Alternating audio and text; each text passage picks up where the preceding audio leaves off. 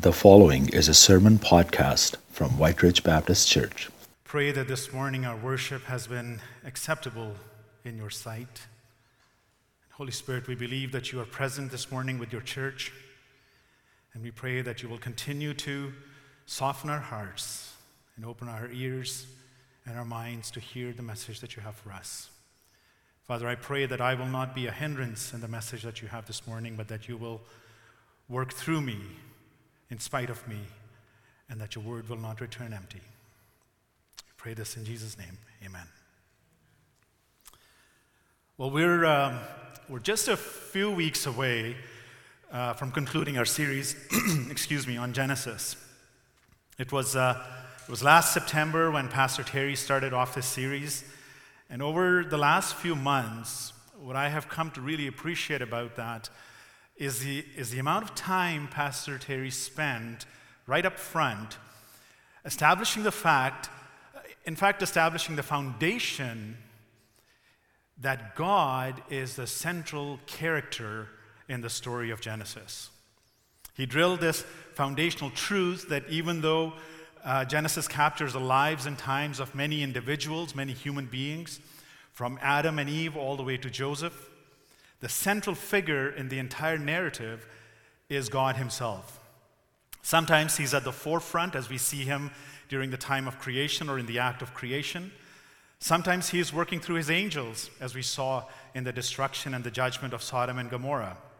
Sometimes He appears in person, as we see Him wrestling with Jacob. And sometimes he seems to be completely out of sight, as it seems to be in the chapter that we read today. Whatever the case may be, there is no mistaking the fact that God is present through all of Genesis. In fact, through all of history. And the stories that center around Adam and Eve and other people in the Bible are of secondary context, even though they have their own valuable lessons in them. That's for sure. But the primary context still remains God's presence, God's provision, and God's protection for his people. I believe that the word of God for us today is a word of encouragement, and it comes to us from the life of Joseph. For the past few weeks, we've been uh, studying the life of one of the greatest patriarchs of our, of our faith, Joseph. One of the beautifully unique things about Joseph is that unlike pretty much every other main character in the Bible, the Bible does not record any character flaws or any lapses of judgment or any grievous sins by him. It's not because he was sinless, but it's because the Holy Spirit wanted to show us the life of a man who lived in integrity before God. And God chose to honor him by showing us his life in this manner. The life of Joseph is a life of ups and downs. Uh, as we re- heard in the last few Sundays, he was very much loved by his, his father. He was given a beautiful cloak. His brothers hated him. They wanted to kill him, but providentially, they ended up selling him to some traders. He ends up as a slave in an Egyptian official's home. But despite all of the, this, he chooses to live a life of integrity before God. And God blesses him for that. And Joseph earns the respect and trust of the Egyptian official, Potiphar. Things seem to be going well for him, but life throws another curveball at him. Potiphar's wife wants to seduce Joseph, but he resists. He flees from her, and she falsely accuses him. And Joseph ends up in prison. This is where we find Joseph in the chapter that we just read in chapter 40. But as in all previous situations, Joseph serves the jailer with integrity, with honesty, and God blesses him there as well. He is given over to the two officials of Pharaoh that are in prison, and so he serves the two of them. He interprets their dreams correctly, with, of course, God's help. And then, as they're being released, the two officials, Joseph pleads with the cupbearer for his innocence asks him to remember him, to show him kindness, to mention his name to Pharaoh, and to get him out of the, out of the prison. But once again, a curveball is thrown. The last chapter of the verse, uh, the last verse of the chapter states very clearly The chief cupbearer, however, did not remember Joseph. He forgot him. Seems like this lad can't catch a break. So, this morning, as we look at Joseph's life from a holistic perspective, not just one event in his life, we're going to see a secondary theme and a primary theme in his life. The secondary theme in Joseph's life is a persistent presence of injustice, whether it was at the hands of his brothers or the hands of Potiphar's wife. He is the recipient of injustice. But the greater, the bigger, the primary theme in Joseph's life is the protection that God has for him in all of these circumstances. These two themes of injustice and, and God's protection are not unique to Joseph or even to just people in the Bible. These themes are present in the lives of believers even today. Believers all over the planet are experiencing injustice of all kind, while at the same time, they're also experiencing God's presence, His provision, and His protection. So, what is what is injustice? You know, over the last few months, the issue of justice and injustice has come to the forefront. Pent up frustration of and anger of centuries of injustice has boiled over in the streets of our neighbors to the south, as well as in the streets of our own country in some cases. You know, the dictionary defines injustice as it is the absence of justice, or it is a violation of what is considered right and just. But there's a more appropriate definition, and it is a violation of the rights of another. Injustice happens when one individual considers their rights or privileges to be more important than those of another. It happens when one individual believes that their wealth, social status, their economic advantage, education, or some other criterion elevates them over another. It happens when one person uses their authority or power to control, remove, or reduce the rights and privileges of another human being. And it happens when an act, any act, results in the debasement or denigration of another human being. Injustice is present all around us. It is injustice, as is a custom in Uganda, when a man dies his farm, his property, all goes back to his family, leaving the widow and the children completely destitute. That is injustice. It is injustice when a politician uses his or her position to influence a ju- judicial matter. It is injustice when a child arrives at the school day after day with, a, with an empty stomach. It is injustice when a veteran who's given his mind and soul and body to serve this country is forced to live on the streets because we do not take care of them. It is injustice when a senior who has spent all of their lives building up this country has to make a decision between paying for their utilities or buying their food for the week. It is injustice when a person pulls out a gun to hurt someone else on the other end. It is injustice when an individual does not have the opportunity to earn a decent living. But it is also an injustice when that individual destroys and loots someone else's business and robs them of their livelihood. It is injustice when someone in a blue uniform who has sworn to protect others ends up hurting them. But it is also injustice when anyone who wears a blue uniform gets painted with the same brush. In our church, we have a number of individuals who are frontline workers.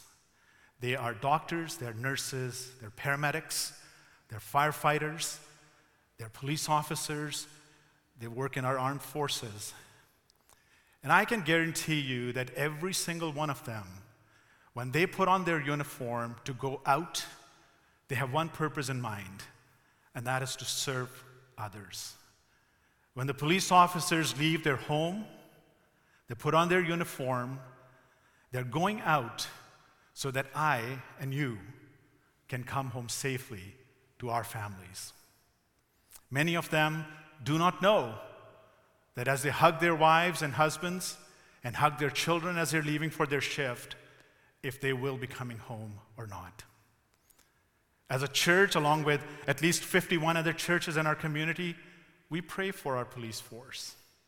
Why? Because we believe that the work they do is dangerous and it is worthy, and it, it is done for us. And so, in all the murkiness and, and, and anger that's been directed at the police with a wide brush, I want to affirm the frontline workers, the police officers, the armed forces personnel who are part of our church family, that we value what you do. We know the danger you put yourself in for us and for our community, and we pray for you. Injustice is a universal disease. And like every disease, it has a cause. The root cause of injustice is our sinful nature. It is the sin that became part of our nature when Adam and Eve disobeyed God. God created them in His image. And when He created them, He gave them His communicable attributes, one of those being justice. Our God is a just God. But when Adam and Eve disobeyed Him, that image was broken, and so entered injustice. When you pair that broken image with the selfishness of our natures, it is easy to see why we would consider it perfectly fine to violate the rights of another. We do injustice to others because we do not see them as being made in the image of God. We see them through the lens of social class, education, wealth, color of their skin, or some other man made criteria, instead of seeing them as God sees them. Whenever we see someone, whenever we see someone treating another per- person unjustly, we're witnessing the effects of sin. The presence of injustice is everywhere. It is not racially, culturally, geographically bound. It is part of human nature. And it is part of our sin nature. The Christians have been on the forefront of being recipients of injustice for centuries, and this is escalating at, a, at, a, at an exponential pace around the world. Christians are one of the most persecuted group of people around the planet. But before I give ourselves a free pass, I also want to acknowledge and say that over the centuries, the institution called the church, not the body of Christ, the institution called the church, has also been the cause for many injustices in the world. The most notice, notable and notorious, I believe, in the history of our own country is the legacy of residential schools the effects of which will be for generations to come. So, how should the body of Christ, not the institutional church, but the body of Christ church, respond to injustice? I believe that the church must stand for justice and against injustice. The dividing line for the church should not be any man made criteria, such as skin color or social status. The dividing line should be how God sees a situation and how God's heart responds to that situation. The only filter we can use, the only lens we can use to see through, is how God views each and every one of us. He wants the church to intercede on behalf of the single parent, on behalf of the orphan, for the downtrodden, and for the marginalized. But He also wants us to intercede for the frontliners, for the nurses, for the doctors, for the paramedics for the firefighters, for the police officers, for social workers, and for members of our armed forces. He wants us to intercede and serve everyone who's made in his image.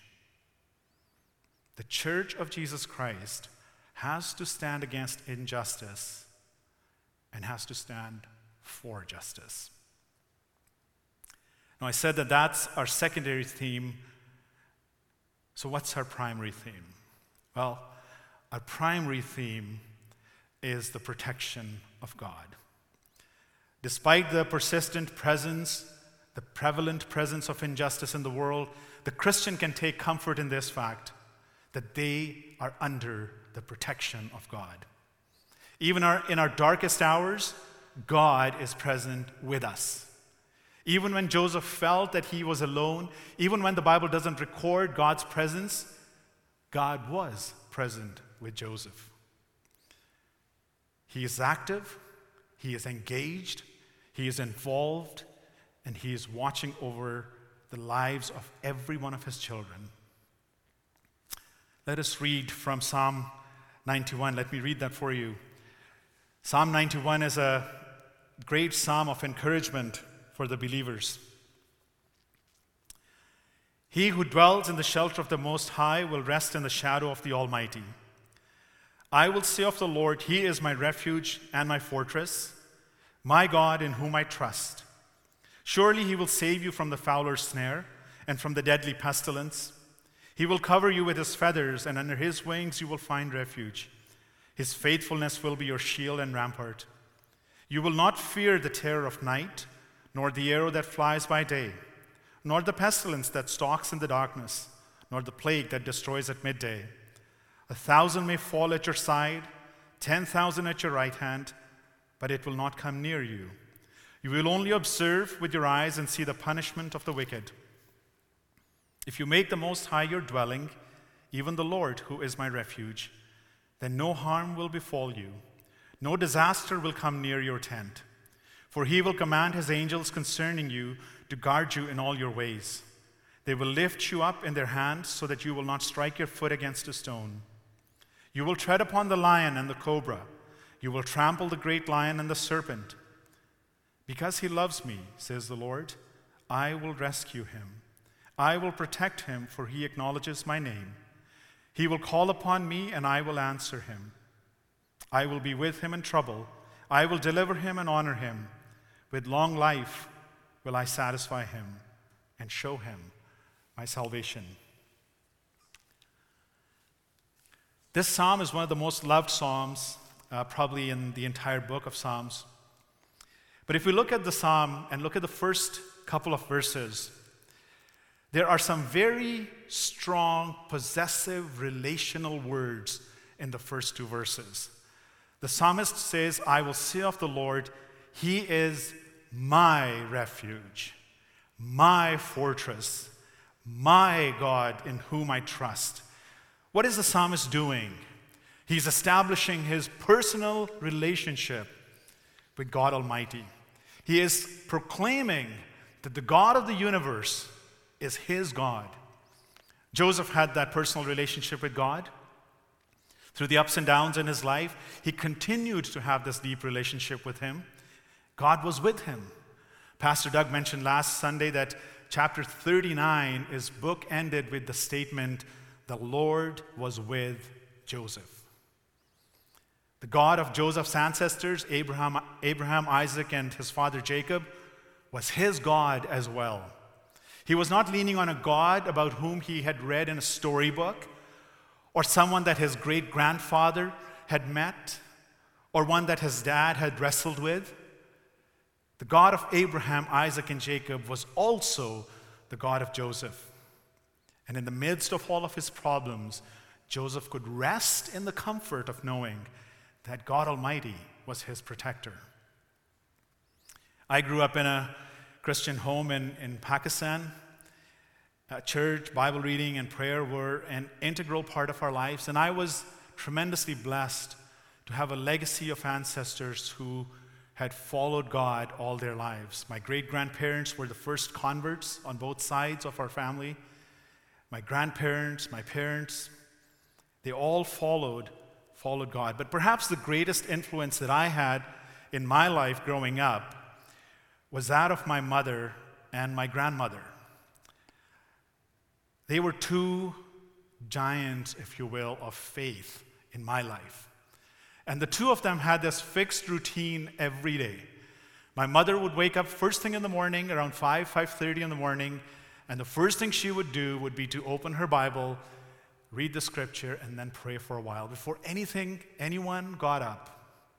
My grandma had a slightly different routine. She would get up, she would have her breakfast, and then after breakfast, she would go and sit on her bed. She would sit cross legged, and she had this massive, large print Urdu Bible, and she would open it in, in her lap and read it, and then she would pray. But in their examples, I saw a relationship with God. My elders laid this foundation of faith and introduced me to their God, and I, I sincerely hope that many of you can relate to that. But at the end of time, at the end of time, when I stand before God, when we all stand before God, it is not going to be our parents' faith or our grandparents' faith that is going to allow us to enter into an eternity with God. It is going to be our faith. I will not be able to say to God, Let me in because my grandmother and my mother had faith in you. I will have to show that I was in a relationship with God because of what Jesus Christ had already done. I pray that many of us here this morning can say yes to the answer of having a relationship with God, your own personal relationship. Is that a statement you can make about your relationship with God? That the God you were introduced to as a child by your parents or grandparents is your God? Can you make that declaration that He is your refuge, your fortress, and your God in whom you trust? God's protection is for those who are in a personal relationship with Him. His protection is also in the spiritual realm. We have an enemy who operates in the spiritual realm. And when you become a believer, when you become a believer and place your trust in Jesus Christ, you basically put a big target mark on your back.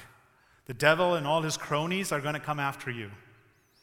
The psalmist speaks of the fowler's snare in verses 3 to 13. He speaks of the fowler's snare, referring to the temptations that the devil can bring to you, all in the hopes of steering you off course. He speaks of the serpent.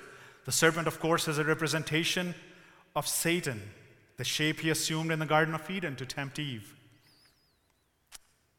In verse, uh, in verse five, in chapter five of First Peter, we hear the devil as a roaring lion who is prowling to devour someone. You, the believer, are in a spiritual battle every moment of every day. This is not a theoretical statement, it is a fact.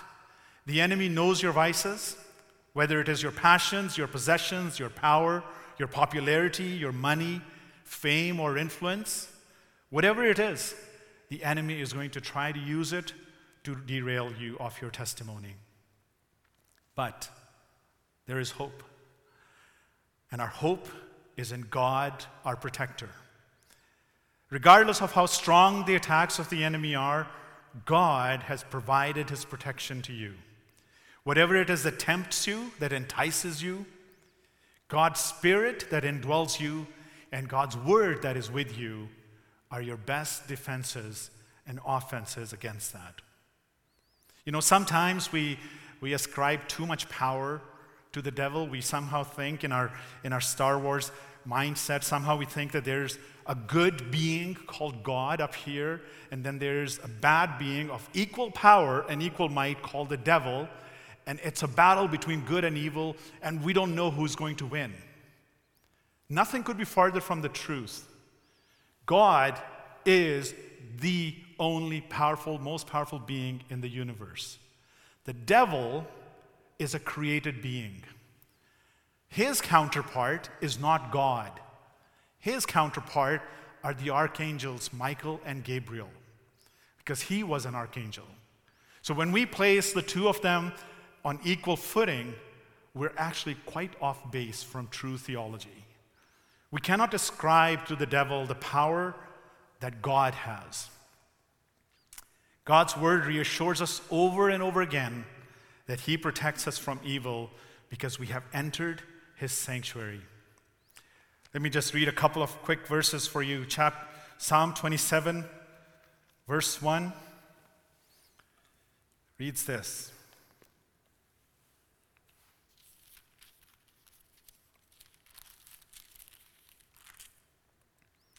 The Lord is my light and my salvation. Whom shall I fear? The Lord is the stronghold of my life. Of whom shall I be afraid? Or Isaiah 54, a very, very well known verse in, in the church. Isaiah 54, verse 17.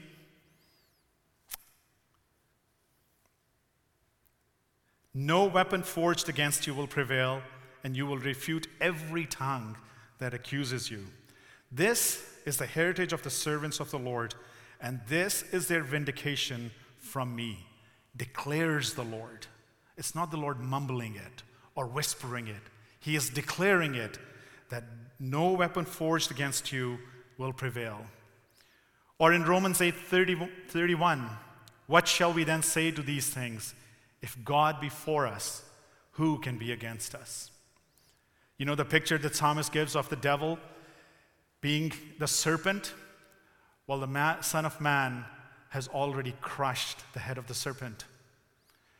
The picture of the devil being a roaring lion is no comparison to the lion of the tribe of Judah.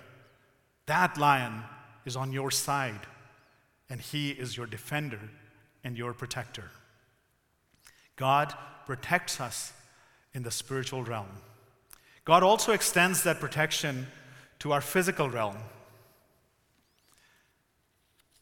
Same set of verses, verses 3 to 13, also talk about the different types of protection that we have in the physical realm.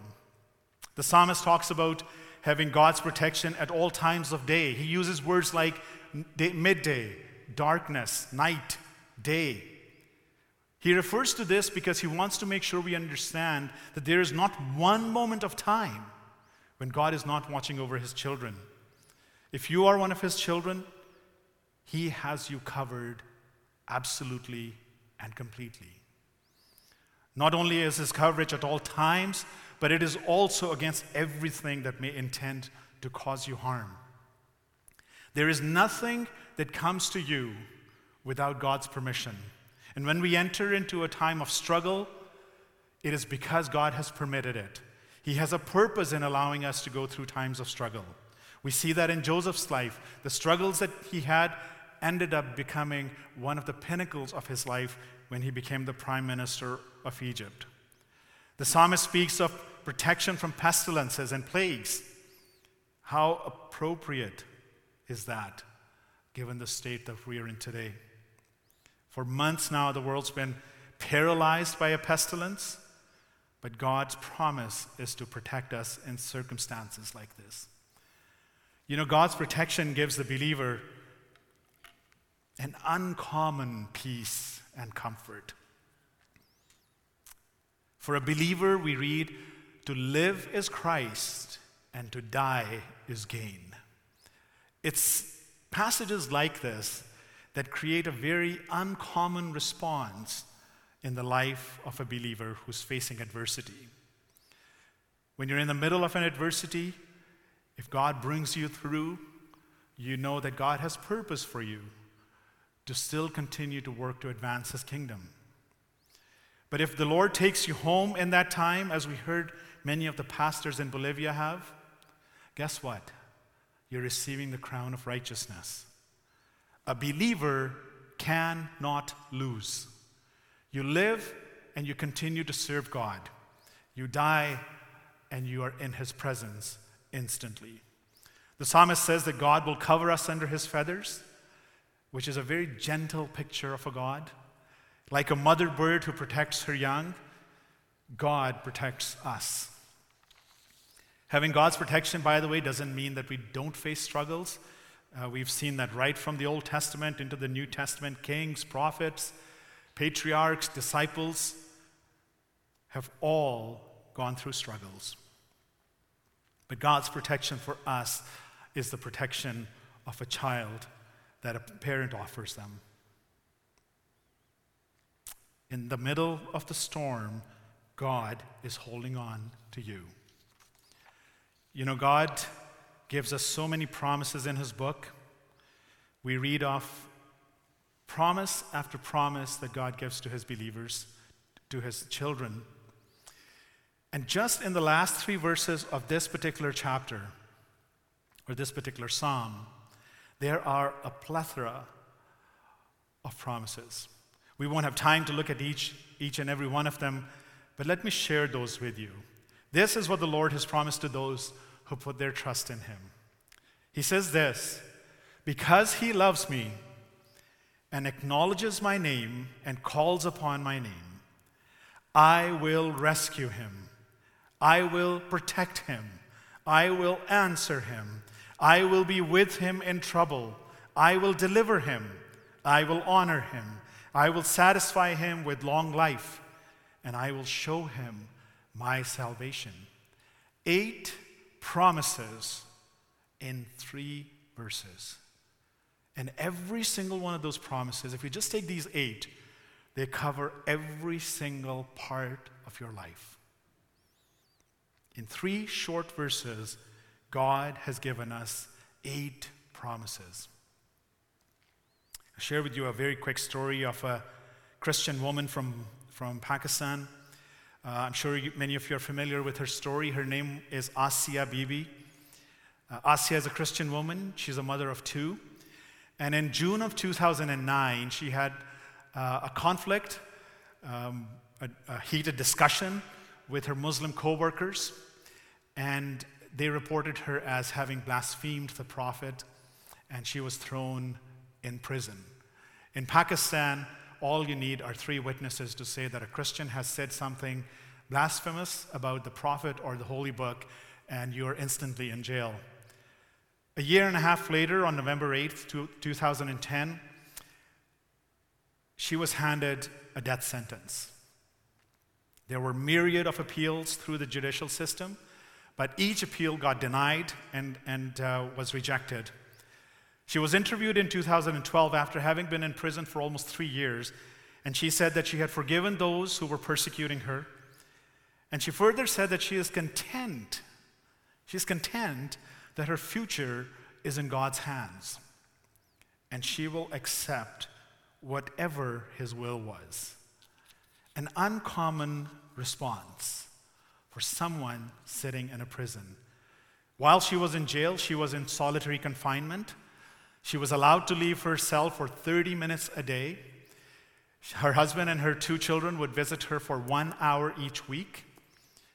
She was forced to make her own meals because the jail, jail staff couldn't guarantee that her food would, be, would not be poisoned. Uh, there were multiple attempts to assassinate her while she was in prison. Asia Bibi remained in jail for nearly 10 years. And through all this time, she prayed and she fasted and she refused to give up her faith. And then around the end of 2018 and the beginning of 2019, her sentence was overturned and she was freed. And shortly after she was freed, she was flown out of Pakistan to a safe country. That is a remarkable story of someone that God chose to free from, from the prison. But there are, for every Asia Bibi, there are dozens, if not scores, of Christians who are not freed, who are still in prison, who are still hanging on to their faith, or who, who have been executed. As the worship team comes up and makes their way to the stage, let me just conclude with these, this final thought. While we in North America may not be able to relate to instances like this, there is a time coming when we will experience injustices like this. Our cultural, economic, political, and even judicial systems are moving farther and farther away from our Judeo Christian foundations of this civilization. This ever widening gap will result in a greater struggle and injustice toward the followers of Christ. Stories like that of Joseph and maybe of Asia Bibi will undoubtedly become commonplace. And so, what is our response as believers? How are we to prepare as believers for that? Well, I believe there, that in circumstances like this, our response should be the same as that of Joseph and of Asia Bibi, living every day in integrity before God, living every day to honor God, living every day to bring glory to His name, and living every day to develop a deeper, more intimate relationship with Him, where we can boldly proclaim that He is my refuge, He is my fortress, and He is my God in whom I trust. And then resting on His promises that He will rescue you, He will protect you. When you call Him, He will answer you. He will be with you in trouble. He will deliver you. He will honor you and He will satisfy you with a long life, and He will show you His salvation. Amen. There might be some people right now who are participating in this service, perhaps from home, and you're maybe wrestling today with some of the words that, that Azur spoke about having a relationship with God. Maybe those are words that you've heard before. Maybe that's not something that you've experienced before in person.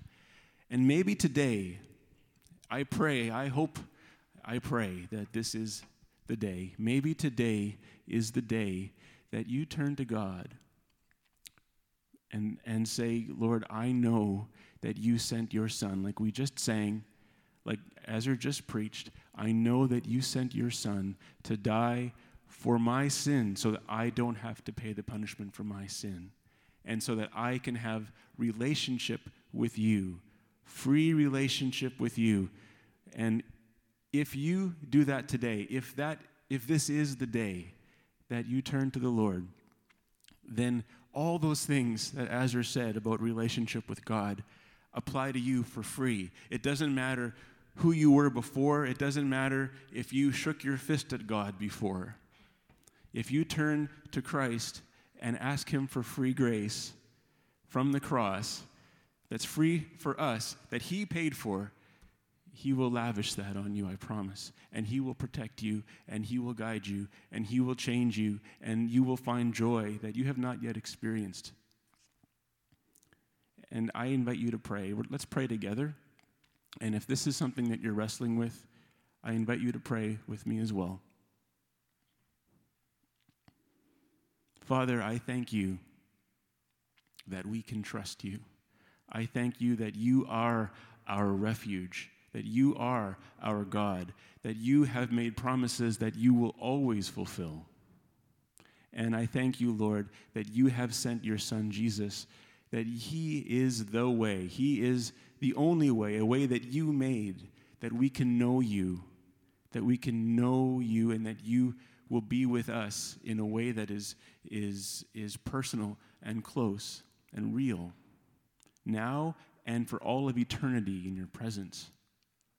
And I pray for any of those, for all of those this morning who don't know you yet, who might be wondering what that even looks like. And I pray that if they're wondering that and they need to talk to somebody, that they would call that number, that prayer number, or call the church office or talk to a friend who's a believer. I pray that you would show them yourself. And if they're ready to take that step, even right now, I pray, Lord, that they would turn to you and that they would just ask for your forgiveness, for your grace, trusting that Jesus Christ is the one who has supplied it. That they might know you in a way that they would not have dreamed of before. I thank you for the freedom that we have. I thank you for the God that you are. And I thank you that we are safe under your wings from our sin and from all other things that could pull us away from the joy of knowing you when we are in Christ.